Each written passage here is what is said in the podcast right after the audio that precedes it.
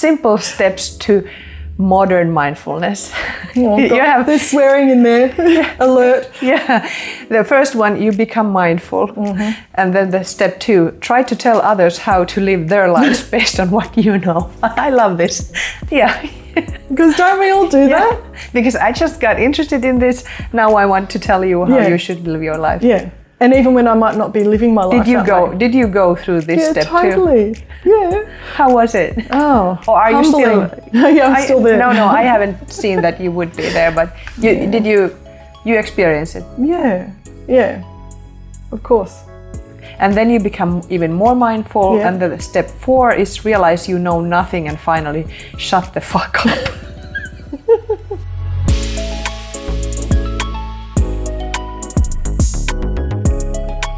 Tervetuloa Ilona Rauhala podcastiin.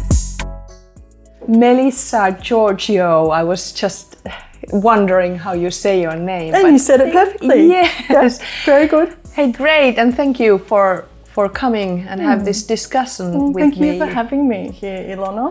I'm nervous. Are you? But between the nervousness and the Finnish summer, the heat. And I'm nervous because I'm using English. It's not my mother's language, but we will get through this. We can do it. Yeah, we can do it. So you've written a great book about mindfulness. In Finnish, it's arki helpommaksi. This is in two languages actually. Yeah. Which one was the first? I wrote it in English, and then the translation was done by Tara Lang. So my Finnish is not yet there yet. My Finnish is not yet. it's good enough. It's not good enough. No. But Tara Lang may help you with them. Yes. Because the translation is actually very good. I have read this in Finnish, but I also have the English version here. Yeah. So, what made you write about mindfulness? Well, big question. Big question. But I don't know about you and all of your writing, but for me, I write about things that I need the most help with. And that goes for my children's books about emotions, and now this book about mindfulness was more for me, really, to sort of consolidate everything that I've learned. And then, you know, I love it, and it's sort of the foundation of everything that I do in my life, try to do. Yeah. And so it was really for me. And then I guess I thought, I think this could really help people. And so that was the next step. It was for everybody else. And then, it just started as a few little paragraphs and just turned into a book. But it's a short book, it's an easy book. And that was my mission, to write a book that was really easy to understand and like just digest, basically. Because I think mindfulness and meditation can be seen as a little bit mystical. Yeah, and we will talk about that later. Yeah. And so I just wanted to like debunk those myths and just take it from a kind of like, well, can I just keep talking? Yeah. So I kind of, when I was writing the book, I was thinking to myself, I'm taking a reverse approach to meditation. Yeah. Because I started out by meditating and then it morphed into mindfulness. Mm-hmm. But this book is about mindfulness, and then you can do the little bits of mindfulness in everyday life. Yeah. And then you might want to, go into meditation after that. So it's a little bit of a reversal. Yeah. And that's why actually I personally like this kind of tiny book ideas. Yes. Because I think that there is so much books that are just overwhelming. They're like too long, too much stories, too much explanation. I have always liked tiny books. Maybe it's because I'm a slow reader. So I like something that it's easy to take, but still, even though this was a tiny book, there was a lot of, I thought that the content was very deep and it was hardcore, but you didn't kind of fall into that trap that you started to explain those small, simple things. And that's why I say in the beginning, one of the steps is in life, but in mindfulness as well, not to take it so seriously. Yeah. It's just to hold it lightly. Yeah. That's a good idea. So you are educator, and you also educate educators to do their work. So I was a school teacher in Australia, and then I took my master's in education here in Finland. And since then, I've done a little bit of teaching here, but yeah, I've moved more into helping teachers do their thing, but also teaching mindfulness, teaching mindfulness to children and to adults at the adult education college here in Töölö. That is so important. That is so important. Well, I wish my teacher would have had this knowledge when I was a kid. Yeah. So it's all an experiment. Yeah. So, and when I started teaching mindfulness to children, you know, 15 years ago now, it was just an experiment. And luckily I had parents who were open to it, and the kids were open to it. And it was just a really nice way to ground the group. Yeah. And then, you know, get deep with the rest of it. Hey, Melissa, yes. What got you interested in mindfulness in the first place? Like, what was like, you lived in Australia, yes. I guess. Yes. Oh, you have lived in many places in Japan and everything. Yeah. But how did you come up with it, or where did you hear it, and why did you get interested about it? Well, I think I've always been a little bit sensitive, or still am, very sensitive person, and you know, a lot of anxiety sort of runs through my veins. Mm-hmm. Naturally, it's just my tendency. Like, you know, if someone were to drop a spoon right now, I'd be like, somebody's, you know, been shot. You know, like, I'm very nervy. I'm that sort of person. And then, as I started maturing and, you know, into adulthood, it turned into anxiety, and I just got sick of it. So I heard that meditation would help with that sort of thing. Was it like you went to a doctor, or you went to some counselling and they said that, have you ever heard? Or no, I just got sick of myself, and, you know, just via discussions with friends about this and that and the other. And maybe somebody said, oh, have you tried? Actually, I went to like a Buddhist retreat with somebody for a weekend, and I had a really nice experience, and I sort of got hooked and just wanted to keep going with it. So, yeah, I started that way. Going into retreats. Yeah. Because in the book it was really funny how you wrote that, okay, if you think that these retreats is something like very exclusive, then just, you know, why don't you peel few potatoes and wash your floors, and then you know what retreats are all about. Was this Buddhist retreat like this? Yeah. You worked there. Yeah. How was it? How was it? I've personally never been into Buddhist retreats. Yeah.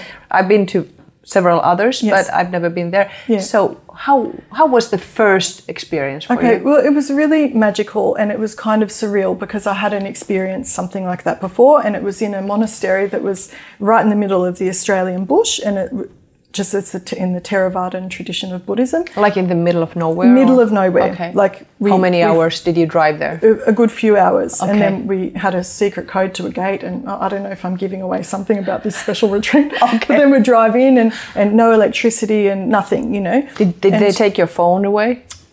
Yeah, I think at that time I didn't have a phone. Oh, okay. Yeah, like it was, might have been, yeah. So anyway, and we'd go in, and then the first time we went there, it was nighttime. So, you know, it was kind of just, you know, you don't know whether somebody's an axe-wielding homicidal maniac, or is it going to go really well?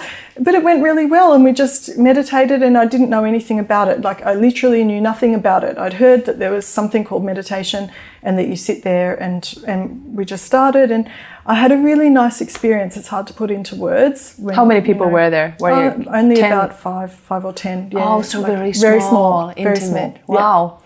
And then after that, it was really nice, but it was really a stark contrast after being, you know, in the middle of nowhere for a few days, to even get into a car and drive out and see all of the lights and the movement and everything that happens in life. And you think, oh my God, this is awful. You know, I can't believe I used to live like this. And then 1 week later, I'm living like that. So, you know, it doesn't take long to, you know, dip in, but also it doesn't take long to come straight back out. Okay. You know? But so it was a positive experience. Yeah. You didn't because I remember I've been into a Buddhist meditation session, one session when I was maybe 20 years old. Yes. And I remember that I got anxiety from sitting still. Yeah. And I was like, I can't do this, and what are these people doing? And I get, you know, but you didn't have this kind of experience. I had an experience like that, but like I said, it's really hard for me to describe actually. Like mm-hmm. it was a sense of not feeling okay in my own body and wanting to escape, but then also having this like little moment of like clarity or insight that actually I'm okay just the way I am. Like and feeling safe with yourself or something. But it was just a touch, just a little bit. And then I, dropped straight back out of it. And I guess since then I've always been chasing that little bit of, insight that I had. Yeah. So that's why I kept going and trying different things and trying different types of meditation and all of that sort of stuff. So it was sort of a hobby. And then, I just continued meditating. And then as I wrote in the book, I thought I was pretty good at meditating. Like I had it all worked out, which is a joke in itself because, you can't. What do you mean? You can't be good at meditating. Okay. Because, something like this, meditation, mindfulness, we want to attach goals to everything. Westerners, we love it, because we want to see an end point and we want to get there. And of course I was even doing that because I'm competitive, with myself. So I was just trying to, get to the next step or whatever and sit for longer. Be enlightened somehow. Yep. Have those moments of enlightenment. And then, anyway, I was meditating and that was fine. And I would sit. And I would sit every day. And in fact... Like how long were the... Like 15 minutes or hour or like 2 hours? Like 30 minutes and things just like that. Just sit? Yeah, just sit and just, watch the breath and watch my thoughts and...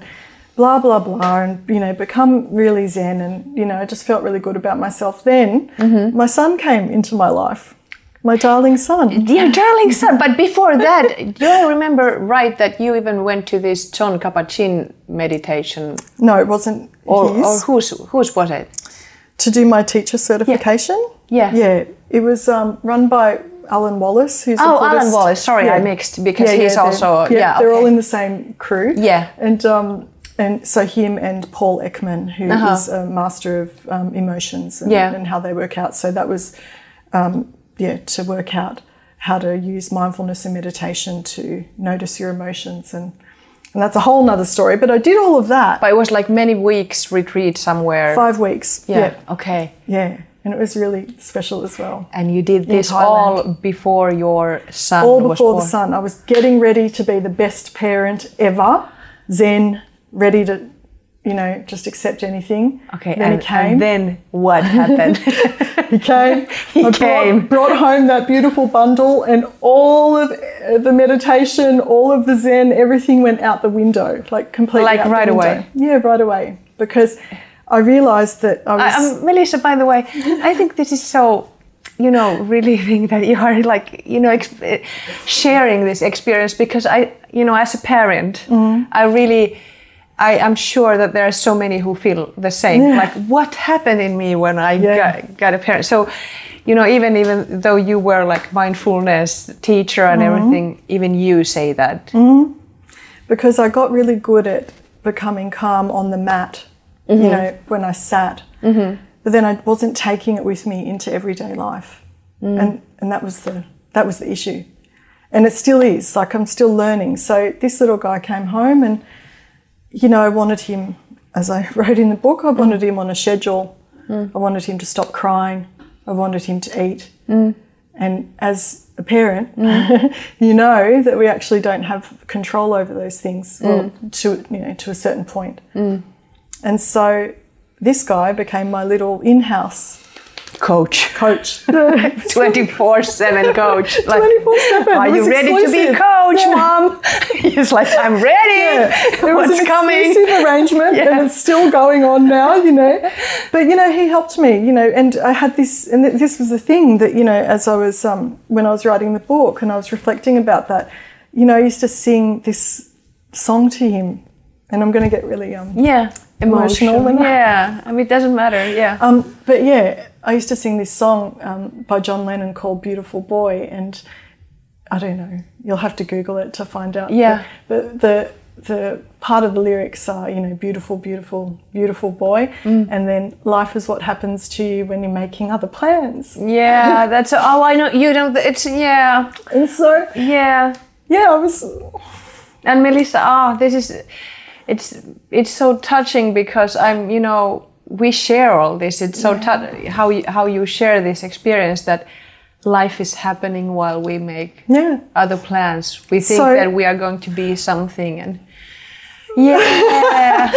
so life was happening, you know, and I was busy making other plans because I wanted the situation to be different than it was.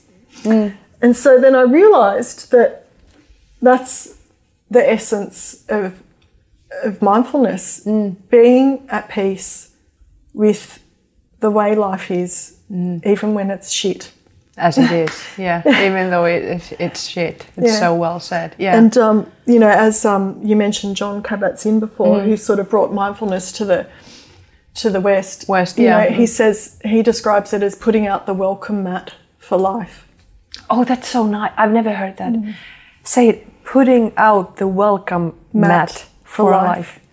So it's just landing here and now and just going, okay, this is it. Mm. And just noticing how you feel. Mm-hmm. And you don't have to feel great. Mm. It's about feeling terrible or great, whatever, you know, but being okay with it, or just not even being okay with it, just a certain level of acceptance. Mm. And when I say acceptance, it doesn't mean to welcome it. You don't have to welcome something if you accept it. Mm. To accept something means to just go, okay, this is how it is, but then how am I going to move forward with it? Yeah. Yeah. So, it's so well said. And you know what? You had this common myths about mindfulness in the book. And I really like this, because I have to say that, okay, I've been doing whatever meditation because I grew up in a Christian family, and we are in Christian tradition. There are also meditation tradition and blah, blah, blah. But this mindfulness, for a very long time, I felt that it was a very demanding way of looking things, because I always heard that people said that you have to clear your mind. Yeah. And now you said that common myths about mindfulness is that mindfulness clears the mind. Yes. So let's talk about this. This is your third myth. Mm-hmm. So it's definitely not what it's about. Any sort of meditation or mindfulness is not about clearing the mind, but noticing what's happening in the mind. So it's totally different, actually, because like you said that, okay, you have accomplished sometimes 3 seconds, you said in the book. Yeah. You've been able to have a clear record. So mindfulness is not about clearing your mind, it's about recognizing and paying attention what's happening in your mind. So what's happening when, for instance, I'll take it back again to meditation, which is a little bit different to mindfulness. Like meditation, let's say, in my opinion, like that's your second myth. Mindfulness is the same as meditation. Okay. That was your second myth. Okay. But so, all right, we can talk about this both. Yes. Yeah. So with regard to meditation, for instance, and the difference between meditation and mindfulness is, say, meditation is sitting, watching the mind, and maybe watching the breath. And then it can become a mindfulness meditation. But the purpose of the book was to point out different times of the day that you could do something with attention, pay attention to it, but still be moving around and doing life. You don't have to sit in your mat or in your on your cushion or something, but you can just live your life. And then that takes you to the thinking, because with thinking, we need to think. Mm. We need to set goals. We need to put one foot in front of the other. We need to go to work and all of this sort of stuff. So clearing the mind would be crazy, you know, like not the best idea, because you wouldn't be able to get anything done. Be empty-minded all the time, like, please do not. So basically what you do when you're meditating or when you're, you know, doing mindfulness is you're noticing the thoughts that come up. Mm. And you're practicing that. So, you know, it might be really frustrating for every time you do it. But to notice every time the thought comes up, and then you could start doing things like label a thought and go, oh, here comes a bit of, you know, anxiety right now, or, you know, oh, here comes a bit of anger, whatever. So you start to notice. How did you just, you know, those are my two. I was feeling the box. Well, we're close friends. Yeah, and that's why we're close friends. Because I see you and you see me. Frustration and anger. They're my go-tos for sure. So then when you practice and you get lots of, practice, mm-hmm. but when I say practice, I'm talking, it can be 10 minutes a day. It can be 2 minutes a day. Mm. It can just be a breath. Mm. Just take a breath and just check in with your body. Mm. But the really cool thing that's taken me a really long time to understand is that when you meditate or when the thoughts come up, then you can see that you're not your thoughts. And, mm. This is a thing that when you meditate or, partake in mindfulness, that you hear this line, you're not your thoughts, you're not your thoughts. And I never really used to get it. But when you start noticing your thoughts, mm. that person or that awareness mm. that's noticing your thoughts, who's that? Who is it? Well, who is it? That's the eternal question. Yeah. So, you're not your thoughts. So, for instance, if I'm feeling... is it like, this is just a thought, you are not this? Okay, sorry. Yeah. Well, it is. It's you're just a thought, you're mm. not that. So then we don't have to put ourselves down. Because the thing about mindfulness as well, it's about being kind to yourself. Mm. It's kindfulness. Yeah, kindfulness. Yeah. And so, so then you have this thought of anger. Oh, and then you might go into this downward spiral. Oh, I'm always angry. Why does everybody piss me off? Da, da, da, da. Yeah. But then, people are assholes. Yeah, people are assholes, as it goes. Yeah. And so then what you could do is notice that the anger's coming. Mm. And this is with practice. And, this is sort of not the end point, but it's something after trying for quite many years. It's like, it's coming, it's coming, welcome. Okay. Your triggers. Yeah. You see it, and then you say welcome. And then you're like, oh, there you are, anger. Right. Mm. What are you trying to tell me? Mm. What's happening here? What can happen? So as soon as you notice the anger or the fear or the sadness, whatever it is, it's here. Mm. And when you're noticing that, you can't be that because it's the awareness that notices the thoughts. So you can't be that. And your awareness is pure. Yeah. So as soon as you notice something, you're creating kind of a little bit of a almost separation. Almost like a space between your thought and feeling and your awareness. Yeah. And that's what it is. That's what mindfulness is. It's the space between. Mindfulness is space. It's the space between. It's the space between. The thought comes. Yeah. There's the space. Oh, I'm having this thought. Mm-hmm. And without mindfulness, normally you just react. And you think that you are this person. Yeah, you become consumed. Yeah. You're the angry person. You're, being taken over. Mm. But then you can go, here's the thought. What am I going to do with it? Okay, I'm going to be angry for 10 seconds, but I'm not going to let the mood take me for a few days. Because I have all the right, because people are assholes. No. But that's nice. That's what mindfulness is. It's the space between. Mm.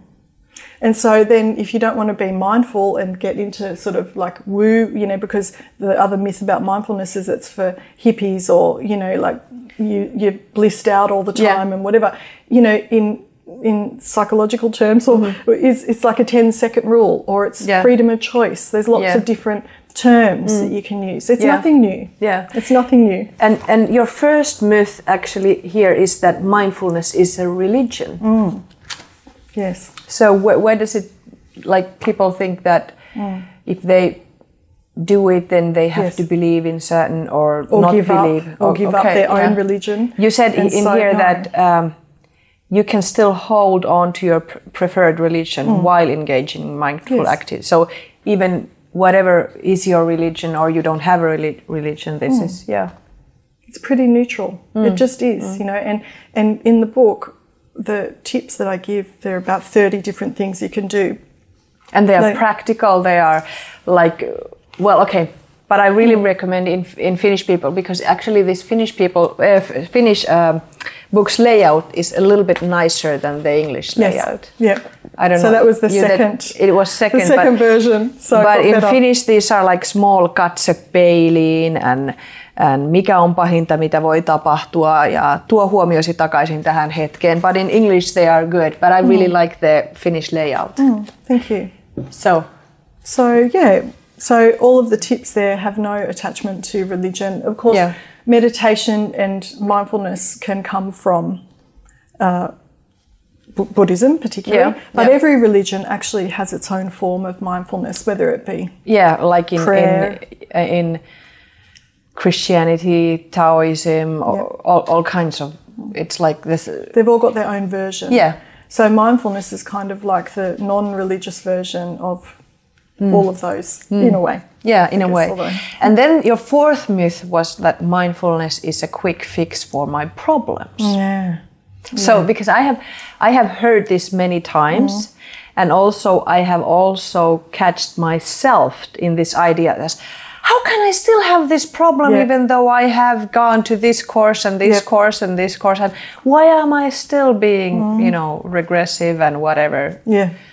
So mindfulness just helps you notice that and then be kinder to yourself when you are human. Yeah. Basically. Yeah. You know, so it's definitely not a quick fix because I'm still a ball of anxiety. And are you? Oh, like you started that you were like very this, like maybe you didn't use the word reactive, but I am reactive. But in reacting into small things. So what has happened to that quality in your life? Well, is it like it's still there, but you accept it, or it's my go-to, but I notice it more. So I notice it, and then I don't get carried away with it because, you know, if you think of like emotions as a wave, emotions are the wave, and then the moods are the tide.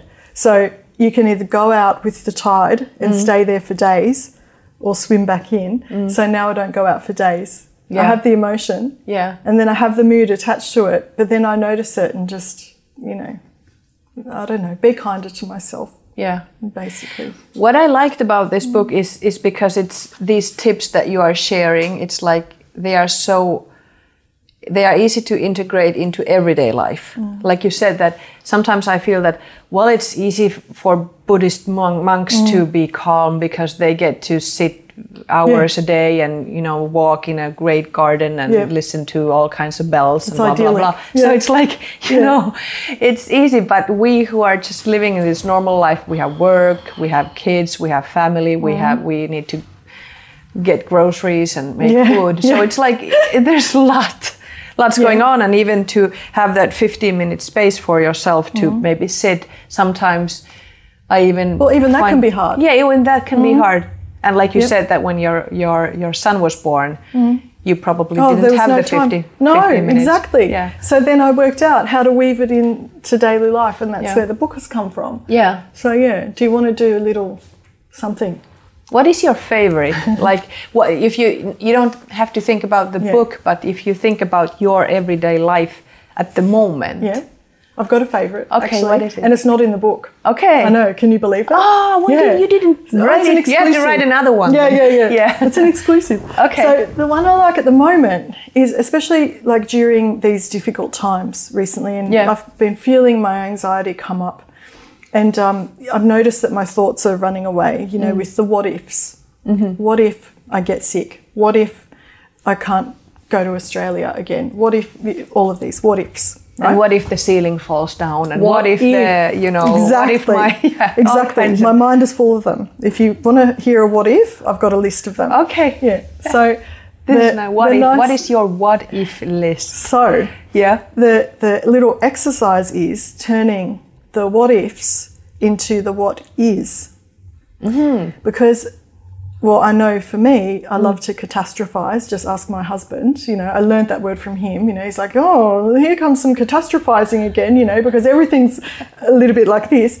So, but Makke, I of course know your husband because, he's not like this. You can imagine him, and he's not. So he's my other little meditation teacher. Yeah. But he's quick to point out when, you know, I'm going off. And so the what is usually actually nothing to really worry about, and really everything mostly is okay. So do you want to do a little activity now? Okay. I'll take you through it. Okay. So just get into your mindful body. Okay. I'll put this here. Put the book down. But basically you can do this eyes open or eyes shut. Mm-hmm. And actually it's probably better with your eyes open. Mm-hmm. But basically, when I catch my mind going into the what ifs, I go into the what is, and I use the senses. So we've got 5 senses in our body, well, the obvious ones anyway. Mm-hmm. And so if you can just remember, you know, eyes, ears, nose, mouth, body, touch, you know. So basically, you know, ground yourself with a nice deep breath. So just take a nice deep breath in. And even that in itself tells your brain, breathe out and elongate that breath. Mm-hmm. And just that lets your brain know that everything's okay, for starters. So then the what is what can you see right now? Like what is? So just look at one thing. And if you've got your eyes closed, even noticing that there's black behind your eyelids. So what can you see? What is? Mm. And then what can you hear? Just one thing. So just place your attention on one thing that you can hear. And then what can you smell? What is right now? Is there anything in the air particularly that you can identify? And then can you taste anything? Maybe the cup of coffee you just had a sip of. Or... And then finally, what do you feel? So then that's a really nice way to ground yourself. Can you feel your body resting on the chair or your hands on your lap? Yeah, that's it. It's so simple. So simple. So simple. So turning the what if to the what is. So what is happening right in this moment? Because that's what mindfulness helps you do, come back to now. Like if I'm like wondering that, okay, what if I get sick, and what if my children don't want to be with me when I'm old, and what if my husband dies, or what if I go bankruptcy, or what if and I don't have any clients anymore. Yeah, they're all things that might happen. But when you bring yourself back into the present moment, you notice really that everything's okay. So it's a really nice way to soothe yourself. To kind of come from the catastrophe fantasies. Yeah. Oh, thank you. That's it. How often do you do this practice? 24 hours a day. About the breathing, you said, like we started with the breathing, and I have shared it openly that I have had a lot of difficulties with my breathing. And that's why actually mindfulness and meditation, which I've been practicing for, let's say, basically all of my life, because I used to grow in an environment where we did those kind of things. But it didn't give me that peacefulness that people were always talking about. So how is it like if I would have just gone to mindfulness courses and I would say that breathing deeply just brings me more anxiety. What do you say then? Or how would you help? The way I would help would be something like, you know, the breath can be and usually is the main anchor in mindfulness training, you know, because anchor as in just as you throw an anchor out when you're on a boat, it steadies the boat. The breath is a really good anchor because it steadies the body. But then I would just choose another anchor. And so another anchor might be your hands. You were talking about your hands. You were talking about breathing, hands, and then what was the third one? The body. Yeah. Of course. Like everything that you've got. Yeah. And that's what I was trying to say, that you don't need any special tools. You know, you just need yourself. Oh, that's true. You were talking about. So if you don't want to use the breath, how do you use your hands? You just close your eyes again. It's probably better to close your eyes for this one. And what you do is just place your attention on your hands. And if you're at home watching this, do this now. Close your eyes and place your attention on your hands and just notice the volume of space there in your hands. And you might even detect some tingling or warmth. And then that's it. You open your eyes again. So what you've just done is gotten out of the thinking and put your attention on something tangible, and it just sort of is grounding, you know. And just in these short mini versions, because sometimes what I like about this idea is that these are just few seconds, actually. You don't have to have the 15 minutes even or the 50 minutes or whatever, or do the perfect body scanning from certain order. But you can just start from wherever. Well, just start from where you're at. Yeah. you know, rather than dive into the deep end. Just start where you are. So if that means opening your eyes in the morning and just noticing the sheets on you or the light filtering through the window, something really simple, then that's just, again, taking you out of this what-if thinking mind and what has been thinking mind into just the moment. And then what happens really naturally is when you sort of set yourself an intention to do something like that, you naturally increase the moments. And that's the beautiful thing. And that's what I meant when I said, like, it was kind of a reverse engineering. So I started with the meditation and then moved into the smaller moments because I had to, because I couldn't sit for 15, 20, 30 minutes a day with my son who needed me. So I had to find ways to become grounded and out of the anxiety and into the moment that way. And so I think it's really possible to do those things and then just take it where you like. Yeah. You know? Not to have a certain order. What if, like, I noticed this being a reactive, because I feel that I have been I am quite a reactive person, also very sensitive in many ways, and I have noticed in my life that when I was younger, I used to have all kinds of neuroses that. This had to be like this, and my bread had to be, you know, the butter had to be a certain way, and if it wasn't a certain way, I would give it back to my dad and do it better, and you know, and then I would smell everything, and how does it smell, and all kinds of neuroses, blah blah blah. So when you do mindfulness, but you are talking about paying attention, so is it like, what if I hear the wind and then it starts annoying? And I get annoyed, or you know, certain noises or whatever. You notice that you're annoyed. You just and you say, "I'm human. I'm annoyed, and I'm okay. I'm okay just the way I am. Neuroses or not, like just I'm okay." Melissa, I don't want to be okay the way I am. But you are. And that's the thing. We're all smelling everything, but we're all okay. Yeah, and that's the thing. We don't our neuroses. And until we start accepting that we're okay, then we're going to have this struggle, you know. And because as Jon Kabat-Zinn says, and has written a book entitled "Wherever You Go, There You Are." That's well said. Wherever you go, there you are. That's it. Yeah. So you better get on the... yeah, exactly. Yes. How did I... Why am I here? Yeah. Yeah. So it's like, I mean, Melissa, we are all actually a little bit crazy, though, aren't we? We are weird, we are crazy, we are awkward. I like this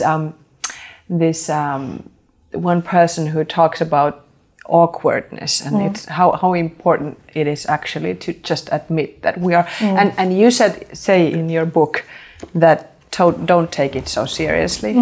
It was your fifth somewhere here, I remember. Yeah, the extra step. Yeah, it was the like, don't... One, because that's how it goes. You start to become an expert in something, and then you know, think you're really cool. Yeah. You want to tell everybody else about it. Everybody else has to do it. I have to. Yeah. And let's go to it. I thought it was so funny. Like, it was the process how you become mindful. Okay, let's take that one. Simple steps to... modern mindfulness. Oh, you have the swearing in there. Alert. Yeah. The first one, you become mindful. And then the step two, try to tell others how to live their lives based on what you know. I love this. Yeah. Because don't we all do that? Because I just got interested in this. Now I want to tell you how you should live your life. Yeah. And even when I might not be living my life. Did you go through this step too? Yeah.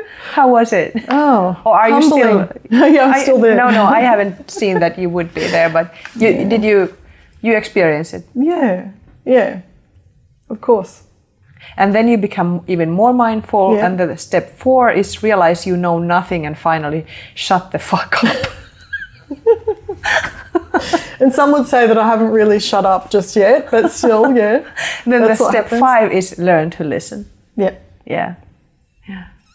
Yeah. It's so true. This is true. This is how it goes. Yeah.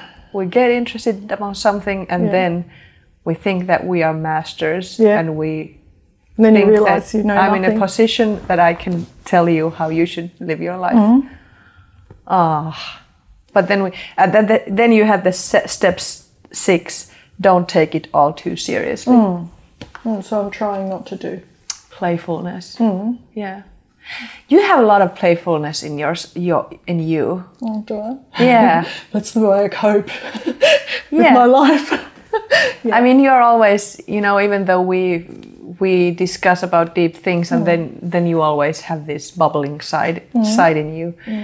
So is it like, have you always been like that, or is it just something that you realize that it's actually, when you want to understand life or, be mindful that the humor and that you are able to be spontaneous, it's part of it? Yeah, I think I just learned it recently because I've always been like silly and bubbly, but like when I got into things in the past, I thought that I had to be an expert in those things, and serious. Yeah. And, and perhaps you do have to be like that. Perhaps your master meditators and master mindfulness experts are looking at this and thinking, oh my God, But also life is short. So that's why I added step 6 because, what's the point? Did this Buddha monk that the first retreat you told that where you went, was it he? It was he, yeah. It was a man. Yeah, they're all men now. Yeah, women cannot be. No, they can, but it was a monastery basically. Okay. So then they would open the monastery for lay people like me and you to go for mini retreats and things like that. So did he laugh, or was he all serious? No, there was laughing. Was it? Yeah. And actually, when I went for later ones, you can have time sitting with the monk and ask questions and where you're struggling and all of that sort of stuff. And I used to ask questions like, oh, what do I do? Like, I'm so bored. It's so boring. I just sit there and I'm just so bored. And he's like, so am I. He's teaching you. So what? And then what happened? Then you were just bored. And then I just realised, don't take it so seriously. Be bored. It's okay. Isn't it funny, though, how we think that if we are bored, we have to find something else, or if we are annoyed, we think that it's a sign that we have to do or test another diet or whatever. And that's just the mind throwing a tantrum. So then if you can catch the mind throwing the tantrum and go, oh, there you are again, you. Yeah. There you are. I see you. And like some use this concept of this monkey mind in Buddhist. Yes. Is it a concept that you like to use? Yeah. But I heard recently somebody say that poor old monkeys, they get such a bad rap because actually, there's nothing wrong with the monkey mind. It's just, they're cute. But that's the way we are. So it's just a matter of noticing and accepting that that's how we are, and then choosing to be different if we want to be. Yeah. If we want to be. So life can be boring, life can be annoying, life can be all kinds of things, but it's not a sign that we have to change something from our external world. Well, because life mostly is boring. Yeah. Like, really. And that's what mindfulness is all about. Because Melissa. This is frustrating. Here comes the boring, deep stuff, but it is boring. And that's why practicing mindfulness is really helpful, because it's when you're practicing these little moments that you're actually living life and not looking ahead to the holiday that you're going to have for 1 week of 52 weeks a year. Going to Santorini. Yeah, and that's great. Yeah. And it's wonderful. And you can have all the photos and the memories, and that's wonderful. But for the 51 weeks of the year, which is just everyday life, you've got to find ways to be in it. That's why spring was so good for us, wasn't it? With all the corona, everything that we were like really stuck with our boring life, with all the duties with and ourselves, everything. That's it. No escape. Yep. Wow. You know what? Thank you for doing this work, and I think that this kind of knowledge and all this, if we all could just practice a little bit more of all this. I think that life is it's a good place. Yeah, it's a good place. So I think that the work that you are doing, it helps at least me, and I hope other people too to realize that this is a good place. Thank you, Ilona. It was really nice to have this conversation with you. Yeah, it was. Thank you. I appreciate you. I appreciate you. Thank you.